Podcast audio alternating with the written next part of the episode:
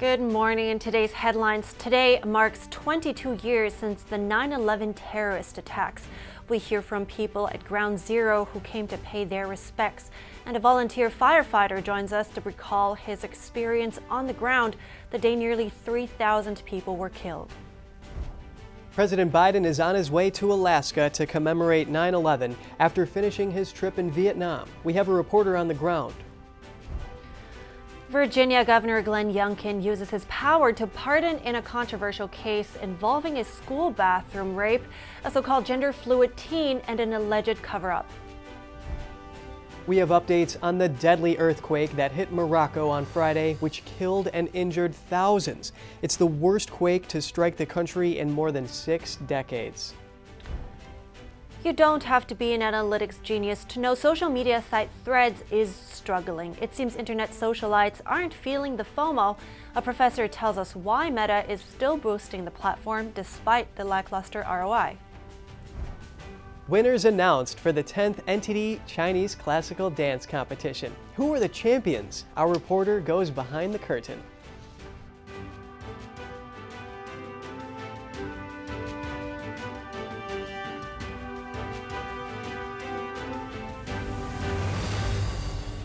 Good morning. Welcome to NTD. I'm Kevin Hogan.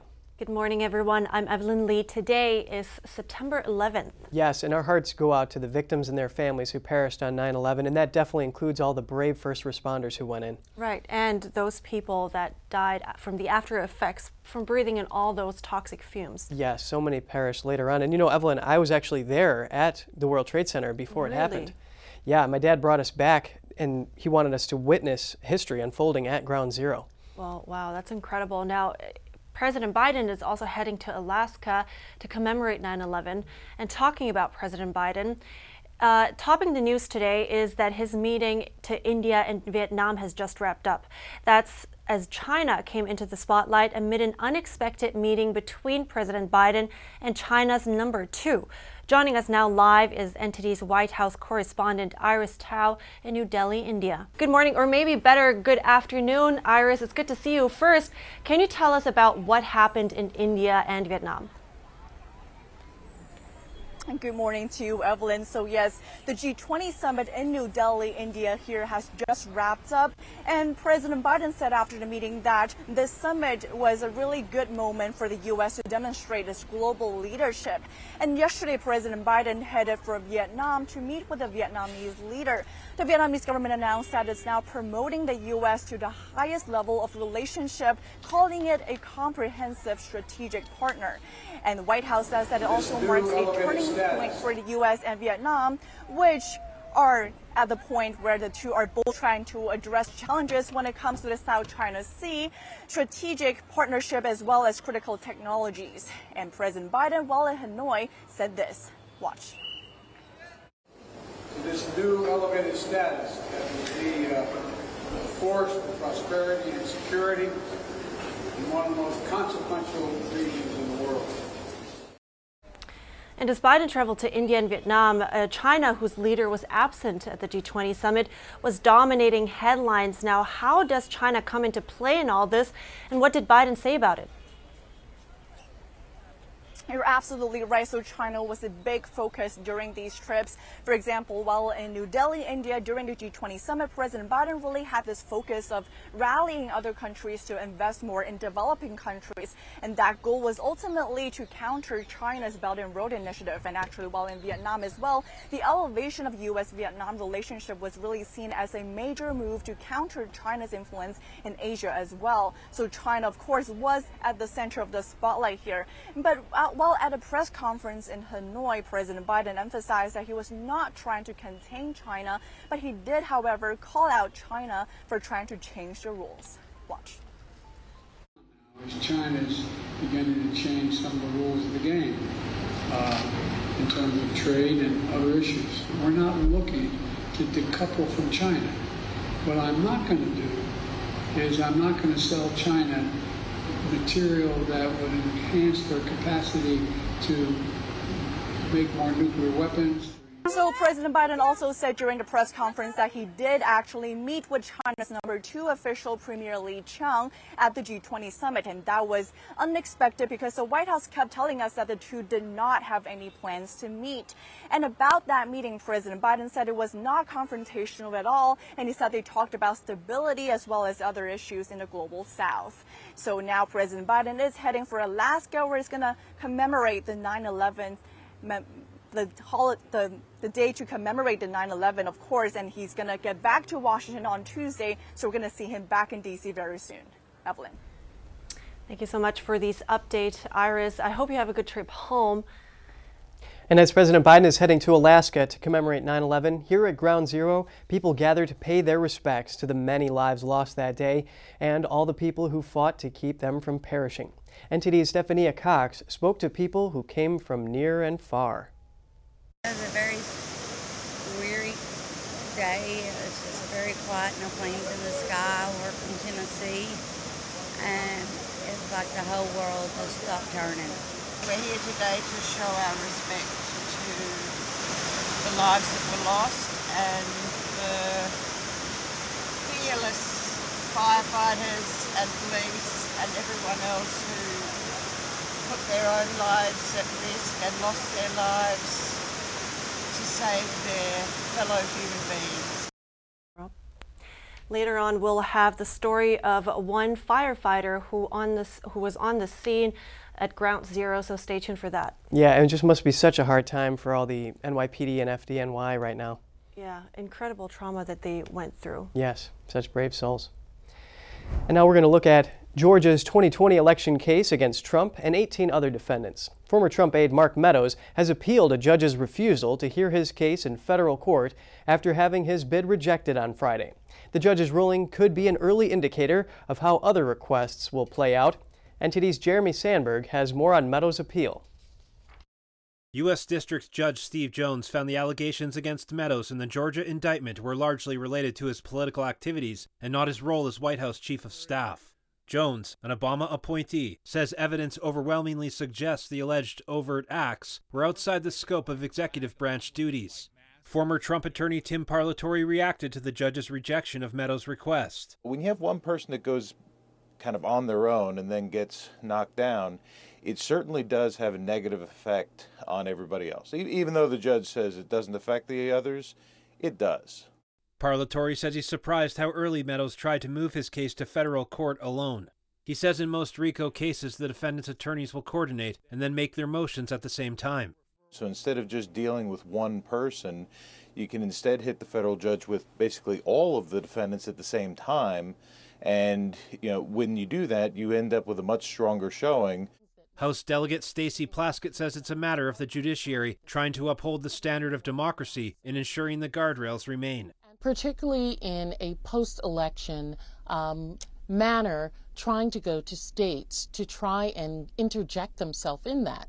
Um, never mind being outside of the Hatch Act, it's outside of the scope of a federally uh, designated executive. Meadows' appeal is directed to the 11th Circuit Court of Appeals. It has a reputation as a conservative court. Emergency applications that come out of its decisions would be directed to Supreme Court Justice Clarence Thomas. Meadows argues he was immune from state prosecution under the U.S. Constitution's Supremacy Clause, which puts federal law over state law, because he was carrying out his duties as a federal official. Five other defendants have asked for their cases to be removed to federal court. A federal court could have a more diverse jury pool than in Fulton County, a Democratic stronghold. Trump's lawyers notified the court he could also seek removal of his case to federal court in a court filing on Friday. Judge Jones is expected to rule on the petitions in the coming weeks. Jeremy Sandberg, NTD News. And the Georgia Special Grand Jury report was released on Friday. It recommended racketeering charges against close to 40 people, 19 of whom were ultimately charged in the indictment. Some of the names include former U.S. Senators Kelly Loeffler and David Perdue of Georgia, as well as former Trump National Security Advisor Michael Flynn and Senator Lindsey Graham. Graham says he was totally surprised by the grand jury's recommendation. He says he's here's his reaction. I Thought I made it pretty clear that my phone call was to find out what I should be doing as a senator. I never suggested anybody set aside the election. I never said go find votes. I never said anything other than trying to find out how the mail-in balloting system worked, and I was really confused, and I still am, quite frankly. We're opening up Pandora's box. I think the system in this country is getting off the rails, and we have to be careful not to use the legal system as a political tool. Graham testified before the special grand jury last year after the Supreme Court blocked his efforts to challenge it. The Republican senator says what he did was consistent with his job duties and as chairman of the Judiciary Committee. Continuing with politics, Republicans are calling for the impeachment of New Mexico Governor Michelle Lujan Grisham. This after her emergency order suspended the right to bear arms in Albuquerque. Grisham says she decided on the move because of recent shootings, including the death of an 11 year old boy inside a minor league baseball stadium. On whether the move is constitutional, Grisham says there is one exception to the application of the Constitution, which is if there is an emergency.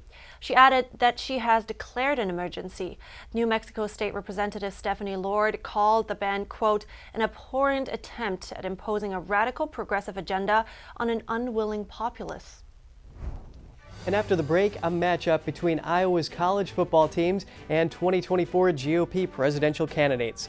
We look at the weekend contest between GOP rivals in the Hawkeye State. And Virginia Governor Glenn Youngkin pardons a dad once labeled a domestic terrorist as a controversial case involving a school bathroom rape. Affirm your child's gender or else. The California Senate passes a bill that could put parents into a moral dilemma to win custody. Stay tuned for that story.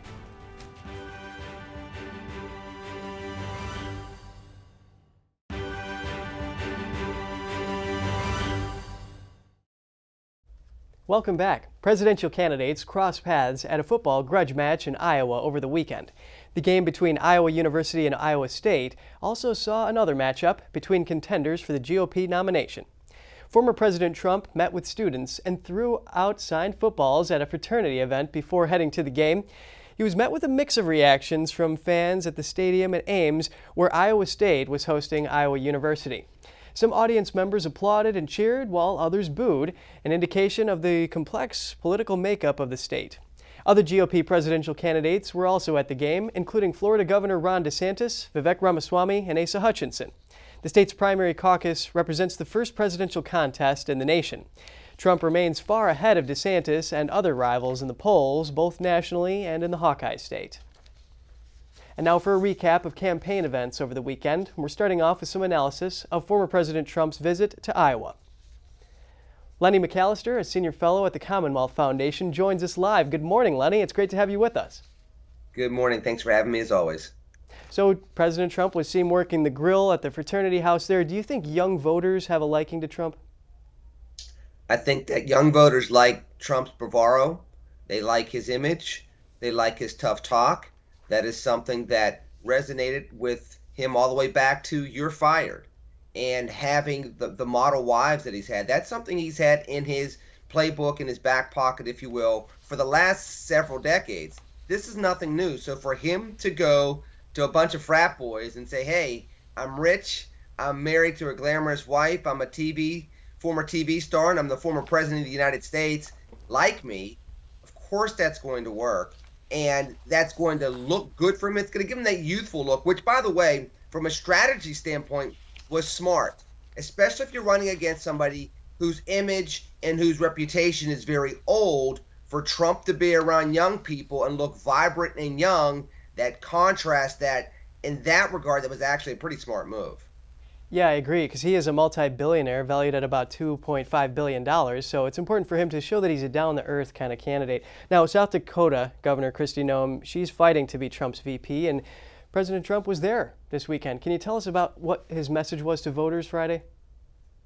I think number one is those are his people. We got to remember he did the July 4th speech there that was well attended and well liked, and it was kind of one of the momentous things of the 2020 election campaign that he was able to lean on. Kristi Noem is a name that is known as a young conservative that people got behind at one point in time was seen as being a possible presidential candidate for 2024 her name has since waned from that type of pursuit but people do believe that if they can get a younger current governor somebody that can be that next generation of conservatives, maybe that's a good ticket. Remember, we were once talking about Nikki Haley replacing Mike Pence in 2020. So now that Haley's running for the presidency herself, this would make some sense if Noem could kind of show that support. And honestly, you're not going to bring along South Dakota voters. They're already with Trump based on the last two elections.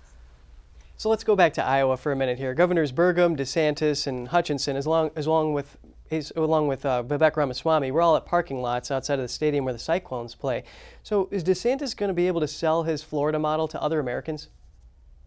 We'll find out because if, if we go back to even as far back as 2012, there was a guy by the name of Tim Pawlenty who came from what used to be a purplish state, Minnesota, who was ahead of the polls until he got to Iowa and fell flat on his face. And after that situation. In that instance, it was the Iowa straw polls at the state fair. He immediately dropped out of the race. You're going to have to be able to sell yourself as a, as a GOP presidential candidate to middle America, those farmers, those very down to earth working class folks, just as much as you can win a purple state, a swing state such as a Florida, an Ohio, a Pennsylvania. It, Always great analysis. does not yeah, if he doesn't get that, if he doesn't get that formula, he's not going to be able to win and move forward from there. Always appreciate talking to you, Lenny McAllister, Senior Fellow with the Commonwealth Foundation. Thank you. Thank you. God bless. Virginia Governor Glenn Youngkin has pardoned a dad who was arrested at a school board meeting. The father was seeking answers about his daughter's rape in a school bathroom. NTD's Daniel Monahan has more on the case. It all started in May 2021. Scott Smith's ninth grade daughter was raped in a school bathroom by a teenage boy wearing a skirt, reportedly identifying as gender fluid. Smith went to a school board meeting soon after the incident. On the agenda, a policy that would allow boys to use girls' bathrooms and vice versa based on one's so called gender identity. The atmosphere was emotionally heated, and Smith got into an argument about the assault. The grieving dad was charged with obstruction of justice and disorderly conduct and convicted of both. Governor Youngkin discusses Smith's pardon on Fox News. Mr. Smith did what any father would do, what any parent would do, was stand up for their child. The incident was later cited as an example of alleged domestic terrorism committed by parents targeting school boards. We righted a wrong. He should have never been prosecuted here. This was a dad standing up for his daughter. The case caused controversy due to the alleged behavior of school superintendent Scott Ziegler. One of Governor Youngkin's first actions when taking office was to order an investigation into the school's response to the assault. To uncover the fact that the superintendent had, in fact, covered it up. And he was immediately terminated when the final report from the grand jury was issued. Deputies ultimately arrested a male student in connection with the assault of Smith's daughter, but before that, he was transferred to another school in Loudoun County and reportedly assaulted another girl. Emails from then Superintendent Ziegler allegedly show he knew about the student's arrest but transferred him anyway. A group of students later protested outside the school, chanting, Loudoun County protects rapists. Smith reacted to the pardon, saying, my family has been living a nightmare that no family should have to endure. But rather than sit quietly and take it, I decided to stand up against the government, and for that I was labeled a domestic terrorist and charged with crimes I did not commit. Smith also thanked Youngkin for his absolute and unconditional pardon. Smith's arrest at the school board meeting helped fuel a national political conversation around school choice and parental rights as well as the issue of women's safety in private spaces. Daniel Monahan, NTD News. A new California bill is putting parents who disagree with cross sex procedures on minors in the hot seat. It would require a judge to consider if a parent affirms a child's so called gender transition when determining custody. The bill passed the state Senate last week in a near party line vote. Democrats argue the bill would help protect the well being of LGBT children whose parents are going through a divorce, but critics warn the bill would reward parents in a bitter custody battle who allow their child to get irreversible cross sex surgery or take life altering puberty blockers. Elon Musk reacted to the news on X. He called the bill a wolf in sheep's clothing. The tech entrepreneur added, quote, What it would actually mean is that if you disagree with the other parent about sterilizing your child, you lose custody. Utter madness. Well, what this is actually doing is taking the decision making process out of the parent's hands and giving it to the child. Because if the child goes ahead and says that they're such and such person, the parent would have to agree in order to get custody. Hmm. Well, maybe hence why uh, Elon Musk also says uh, wolf in sheep's clothing. Yes. So we're going to the break now. Updates on the devastating earthquake that hit Morocco last week, killing more than 2,000 people. The death toll is expected to rise in the worst quake to hit the country in decades. And nearly 1 million barrels of illicit Iranian oil seized by the U.S. The DOJ says the shipment was en route to China. Stay tuned for that story and more after the break.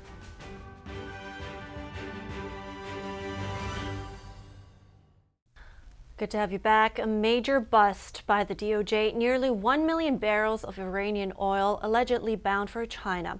The agency says it's the first time ever that a company has been criminally prosecuted over illegal sales of Iranian oil in violation of U.S. sanctions. According to a DOJ press release, the crude was allegedly sold to China by the Islamic Revolutionary Guard Corps, a U.S. designated foreign terrorist organization.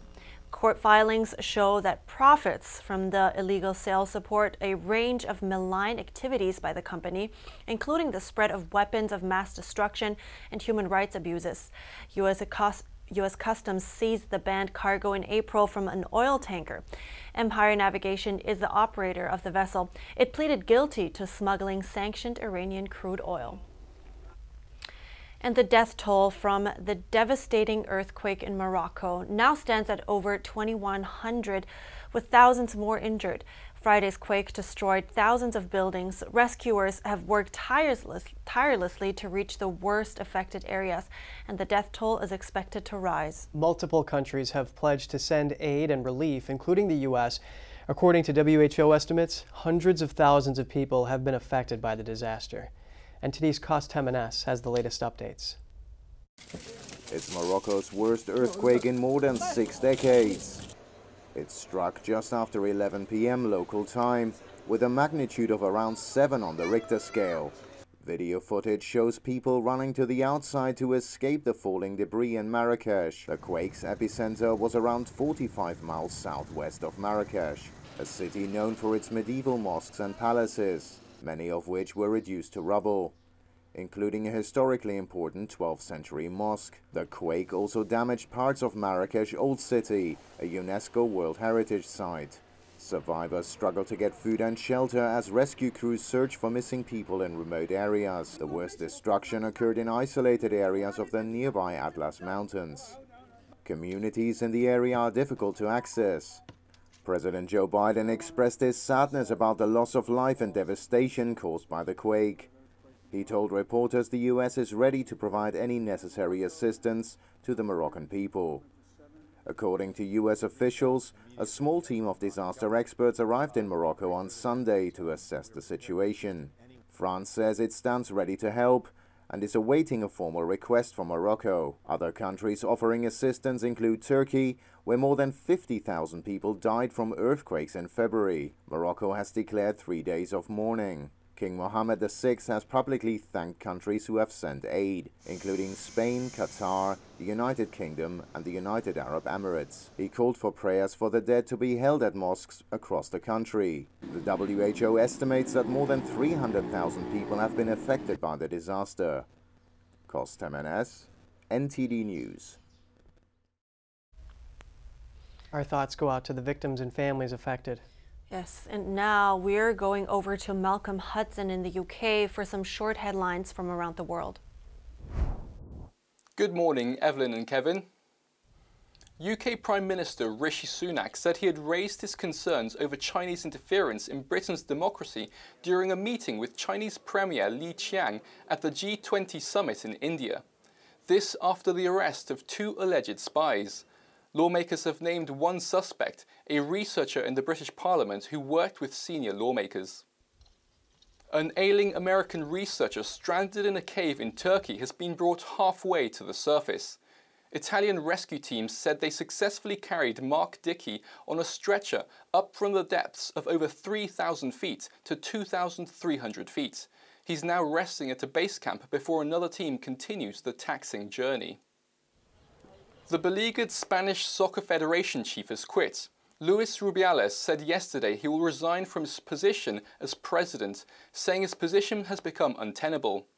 He has been engulfed in a scandal after a player accused him of kissing her without consent last month during Women's World Cup final celebrations. Niger's new military leaders accuse France of amassing forces for a possible military intervention in the country following the coup in July. French President Emmanuel Macron said he would only take action at the demand of the deposed Nigerian leader. Russia yesterday wrapped up regional elections, including in regions annexed from Ukraine. Authorities said they delivered strong support for President Vladimir Putin amidst criticism of vote rigging. Kiev and the West have denounced balloting in the occupied areas as a violation of international law. That's all from me. Back to you, Evelyn, Kevin. Well, I'm glad they're making progress on getting the caver out. Oh, yeah, must be a huge breath of relief for that guy. Yes. Thank you, Malcolm, for your good reporting. We're heading into break now. Uh, the convicted murderer who escaped from a Pennsylvania prison more than a week ago remains at large. Authorities have now issued a reward of $20,000 for information leading to his capture. It was branded as a Twitter killer at the time of its inception, but now social media site Threads is struggling to get traction. A social media professor tells us why after the break.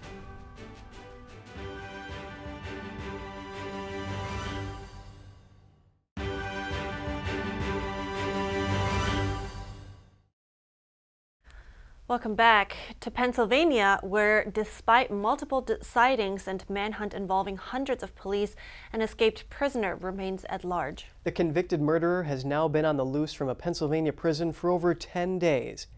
The escaped convict is in the country illegally. He was able to slip outside the police perimeter in a stolen van he abandoned later.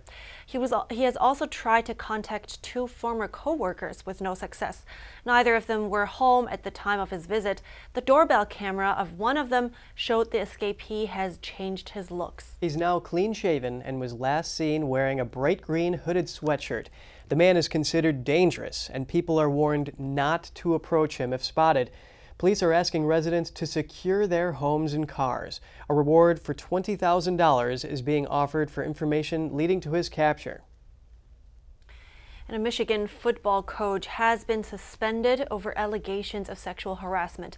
Mel Tucker allegedly sexually harassed activist and rape survivor Brenda Tracy during a phone call last year. He was suspended without pay less than 24 hours after the allegations became public. Michigan State University officials announced their decision pending the results of an outside investigation into the allegations. The complaint was investigated by a Title IX attorney hired by the university.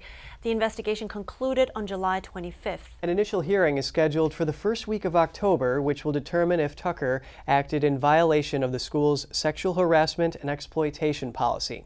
Tucker is the second Big Ten football coach to find himself at the center of a scandal in three months. A new lawsuit from Elon Musk's X Corporation accuses California of violating First Amendment rights. That's over a requirement that social media platforms must provide detailed reports to the state. They must tell the California State Attorney General how their content moderation systems work, how they define content categories such as hate speech and others, and also how much content gets flagged or removed. The lawsuit seeks a jury trial to determine the legal validity of the California law. Governor Newsom commented on the law last year in a statement to CNN. He said California will not stand by as social media is weaponized to spread hate and disinformation that threatens communities and values as a country. He said the action brings much needed transparency and accountability to the policies that shape the social media content. Meta's new app to rival Twitter is struggling to get traction. We're going to look at reasons for this, where the company might be taking it, and concerns over free speech. Joining me now is Andrew Selepak, a professor of social media at the University of Florida. Thank you for your time, Andrew. Let's talk threads. So, Meta CEO Mark Zuckerberg, he's obviously very good at this. Facebook did really well, Instagram. Threads, not so much. Why is that? Well, one of the things that we saw with Threads is that there was a huge uh, amount of interest in it right off the bat. You know, 100 million new users within you know just a very short period of time, and then I think what most of those people who so easily were able to join Threads saw was that it was a very scaled down, a very kind of beta version of Twitter, and there didn't really seem to be a real need to add threads to your social media mix when you already had Twitter, now X, uh, and without all the features. Yeah, that rise time for 100 million signups was just five days. So that's a huge meteoric rise. But then in just one month, it was down about 80%. So where does that leave threads here? Are they going to continue this investment? Well, I think one of the things we'll see is that at the moment, Meta can't just completely let it die. Um, and there's a couple reasons for that. One is it would be a huge embarrassment. Uh, two, because they did release what was a very scaled down beta version, they're slowly continuing to add more features, adding a desktop version. Uh, just recently, you now can get a threads sort of feed in your Instagram feed, which isn't necessarily a good thing because it's potentially taking people off of Instagram, which Meta makes money from and bringing them over to Threads, which Meta doesn't make any money from. Uh, but they're continuing to add more options and features, hoping that people will start using it or at least can go back to using it other than just signing up for it in the first place. A lot of hope there. Now, back in my day, I mean, MySpace hit the scene and it didn't really have that much traction, but then Facebook came along and Trump, the pioneer in the industry, and did really well. Twitter here obviously did well, and then now Threads, what some are calling a copycat, really isn't. So how do you explain this phenomenon? Well, remember, MySpace came out before Facebook. It was the predecessor. So it was replaced by something that was better. Twitter is out first. Threads is supposed to kind of replicate with a Facebook model of being better, and it's just not. Um, you know, th- there's there's a huge difference between looking at sort of 2003 to 2005 in the social media world, where there's very limited options, versus today. One of the big things to keep in mind is that people are accustomed to doing what they do, and when you suddenly add a new platform to the mix, that has to be replaced by spending less time on another platform. And us being sort of creatures of habit, most of us decided we didn't want to do it. So let's talk about censorship. This is a huge topic in the news right now. Do you think that Threads has an advantage for having tighter content moderation with the risk of being accused of censorship like the Twitter Files journalist? Or does Twitter have the advantage under Musk's rule, said now to be a free speech platform? Well, I think it depends on what you're looking for. I mean, under Twitter, X, what you're getting is a lot more people being more open to speak. It's more of a public sphere. Whereas Meta has always been very limiting on the content that it would allow people to post. The most significant example would be pornography. But we're still talking about a limitation on what can be said, more moderation, more censorship on the platform. So in terms of which one's going to allow more free speech, it's obviously going to be Twitter, it's going to be X, as opposed to anything that's coming out of Meta. Where's the advantage of either one? Well, you probably don't get into as much trouble from different lobbying groups. Uh, if you're Meta than if you're Twitter. Uh, Twitter's currently, uh, I believe Elon Musk po- posted just last night that he's going to be suing the ADL. Um, you know, something like that basically means you're going to be constantly in the courtroom. And Meta doesn't necessarily have to deal with the same thing, but people have to realize your voice is going to be tampered down. It's going to be limited on a Meta platform. Well, very interesting insight here. Andrew Selepak, social media professor at the University of Florida. Thank you. Thank you really interesting interview, I have to say. It just sounds like it's hard to compete with somebody already established or a product that's already established if you can't really offer this clear, uh, you know, added value or a uniqueness that you have as a feature. Yeah, it has to set itself apart, of course. And you know, one thing's for sure, social media is popular. I mean, it's 3 billion people on Facebook, about half billion on Twitter. It's just that it seems like Threads hasn't gotten that popularity. Yeah. Heading into break now, a strike against all three major automakers looming in Metro Detroit. How likely is it, and how could it impact consumers? NTD Business host Don Ma has the latest. And a volunteer firefighter recounts the terrorist attacks of September 11, 2001. 22 years later, he's helping raise awareness for those struggling with PTSD. That's after the break.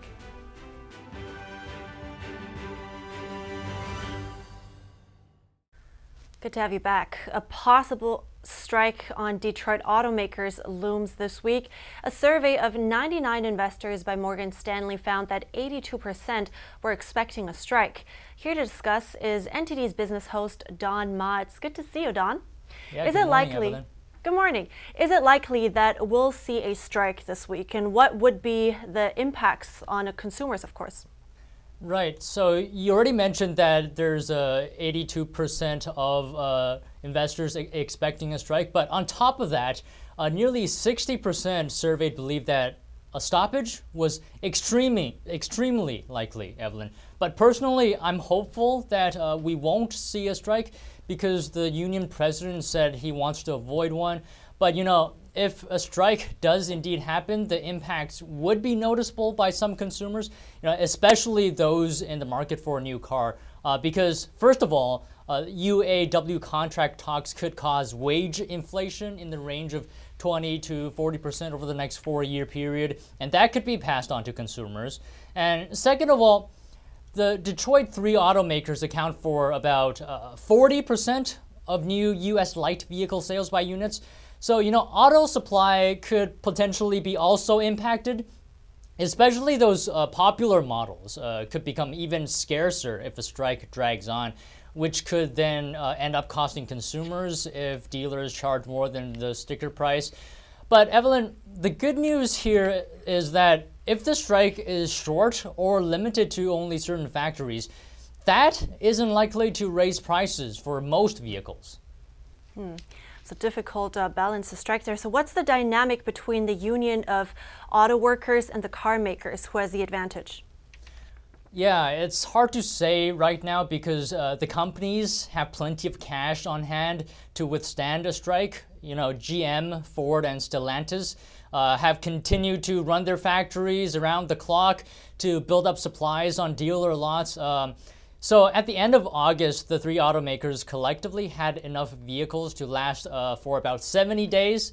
Um, but that doesn't mean a strike is, isn't going to hurt them because, according to some estimates, if a strike against all three companies lasted just 10 days, it would cost them near, nearly a billion dollars. So during the past, uh, during a 40, 40 day UAW strike in 2019, GM alone lost $3.6 billion. So, you know, who has the advantage? You know, it's hard to say. Ooh. Yeah, thank you so much, Don, for today's update. I really appreciated it as usual. Yeah, thank you, Evelyn. Have a great day. On September 11th, 19, 2001, 19 members of Al Qaeda hijacked four commercial airliners, crashing two into the World Trade Center. Terrorists flew a third plane into the Pentagon while the fourth flight crashed in a field in Pennsylvania after passengers courageously fought back against the hijackers. NTD's Andrew Thomas spoke with a volunteer firefighter who was on the ground that day when nearly 3,000 people were killed. Tuesday morning, New York City, September 11th, 2001. Volunteer firefighter Rob Weisberg had just arrived at the World Trade Center when a bang cut through the calm, clear skies. I thought it was a car bomb. Okay. Um, the explosion was, was really loud. Like most New Yorkers, Weisberg didn't know that Al Qaeda terrorists had crashed American Airlines Flight 11 into the North Tower. But then he heard United Airlines Flight 175 accelerate right over him before hitting the South Tower. Several minutes later, he looked up to see fighter jets, thinking they were another wave of attacks. But then he saw a star on the side of what he realized were American military aircraft. I'll never forget the lead pilot, his helmet was white. You know, for them to be that low and coming that fast and to have such clear visibility on these guys was uh pretty crazy. Weisberg headed across lower Manhattan's Liberty Street to FDNY Firehouse 10. He set up triage and began treating over 40 people. Some injuries were severe. But then I had one uh, individual with a broken pelvis. I had one woman who was caught in a fireball. Okay, so she was severely burned over majority of her body. Weisberg asked to join the search and rescue efforts, but the fire captain told him to keep treating patients. And I remember being a little disappointed that I wasn't going across the street because I figured that would be a good spot for me. And uh, I remember watching those guys go across the street, eight guys, and uh, they all got killed within the next five minutes in that first collapse. The debris from the collapse flooded the firehouse. Weisberg says it felt like someone was pouring sand down his throat. At that point, it was just like, like I said, we're suffocating. We can't see our hands in front of our face. And just like keep working till you drop. Do the best you can. Hold your breath as long as you can. Before he knew it, one of the plane's engines came through the roof of the firehouse, crushing an ambulance.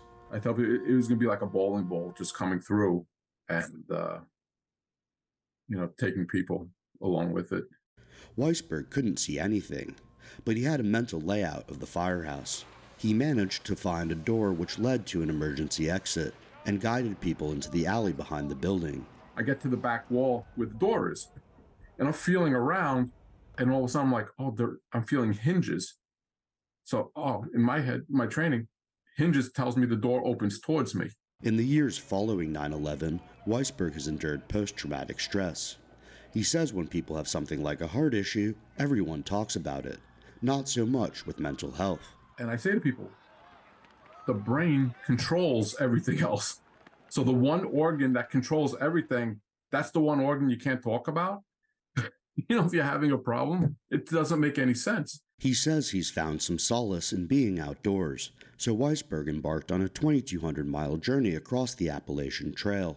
He teamed up with nonprofit Paws of War. The organization helps veterans and first responders by rescuing, training, and adopting out service dogs. He hopes to continue to raise awareness and funds for those impacted by PTSD.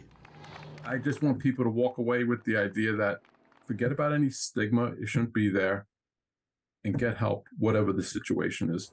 When asked how he and other first responders were able to keep their composure on that catastrophic September day, he simply responds, It's what we do. Andrew Thomas, NTD News.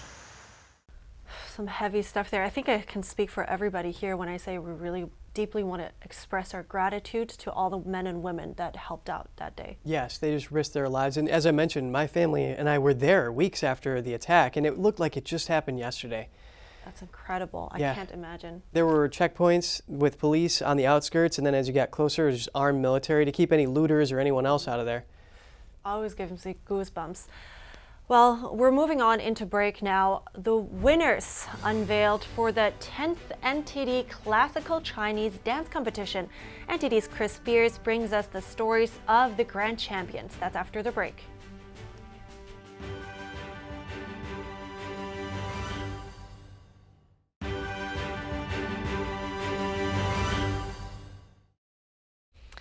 Welcome back, everyone. If you love daring flips, graceful leaps, and the wisdom of the ancient world, then you'll love this next story. Over the weekend, dancers from the world gathered in New York for the finals of the 10th NTD International Classical Chinese Dance Competition.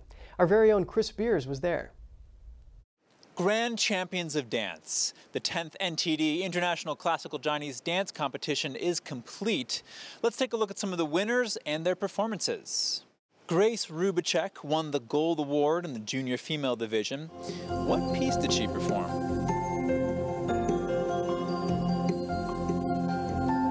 It's just called Spring. And uh, yeah, I was inspired by the, the feeling I get when I walk around outside in nature. Like it feels very free and just very calm, at least when I go outside. Mm. And I really like that feeling. So I decided to put that into a, like a story piece. Grace uses a special technique to make her dance come to life. If you just use your arms or just your head to do the action, it's not as clear as if you use your body too. Mm. Because then the audience can see your whole, like what you're feeling is more clear.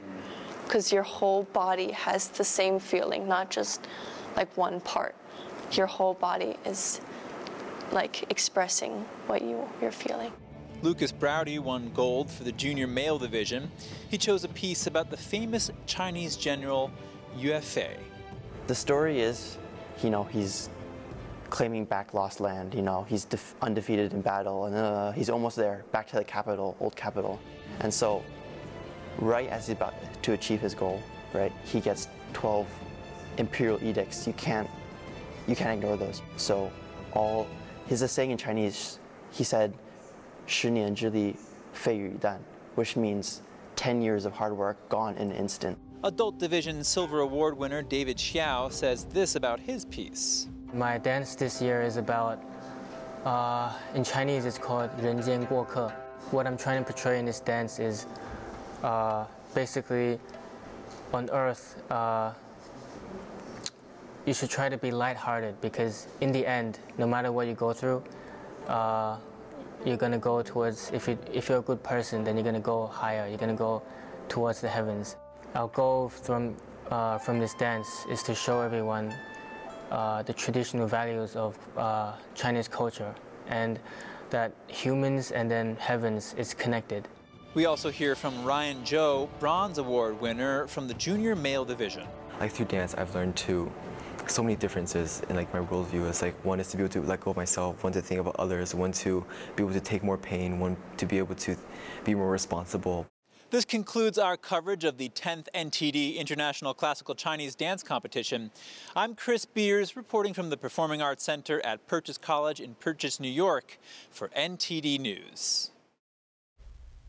The competition is part of a series of events hosted by NTD in support of traditional culture. For those who missed the event, a recap is available at ntd.com. That's right, and stay tuned for highlights after the show on NTD's cable channel. Yes, don't want to miss it. And I just love how the women demonstrate such grace in their movements and the men such power and strength. Yeah, really interesting. Also, how the level of depth that is behind the movement. So, good job, everybody. Well, congratulations to the winners. Uh, seems like it was some rough competition there. Ditto. All right, that's all for today's program. We'd love to hear from you at goodmorning at ntd.com. Write us an email with feedback if you'd like. Thanks for watching. I'm Evelyn Lee. And I'm Kevin Hogan.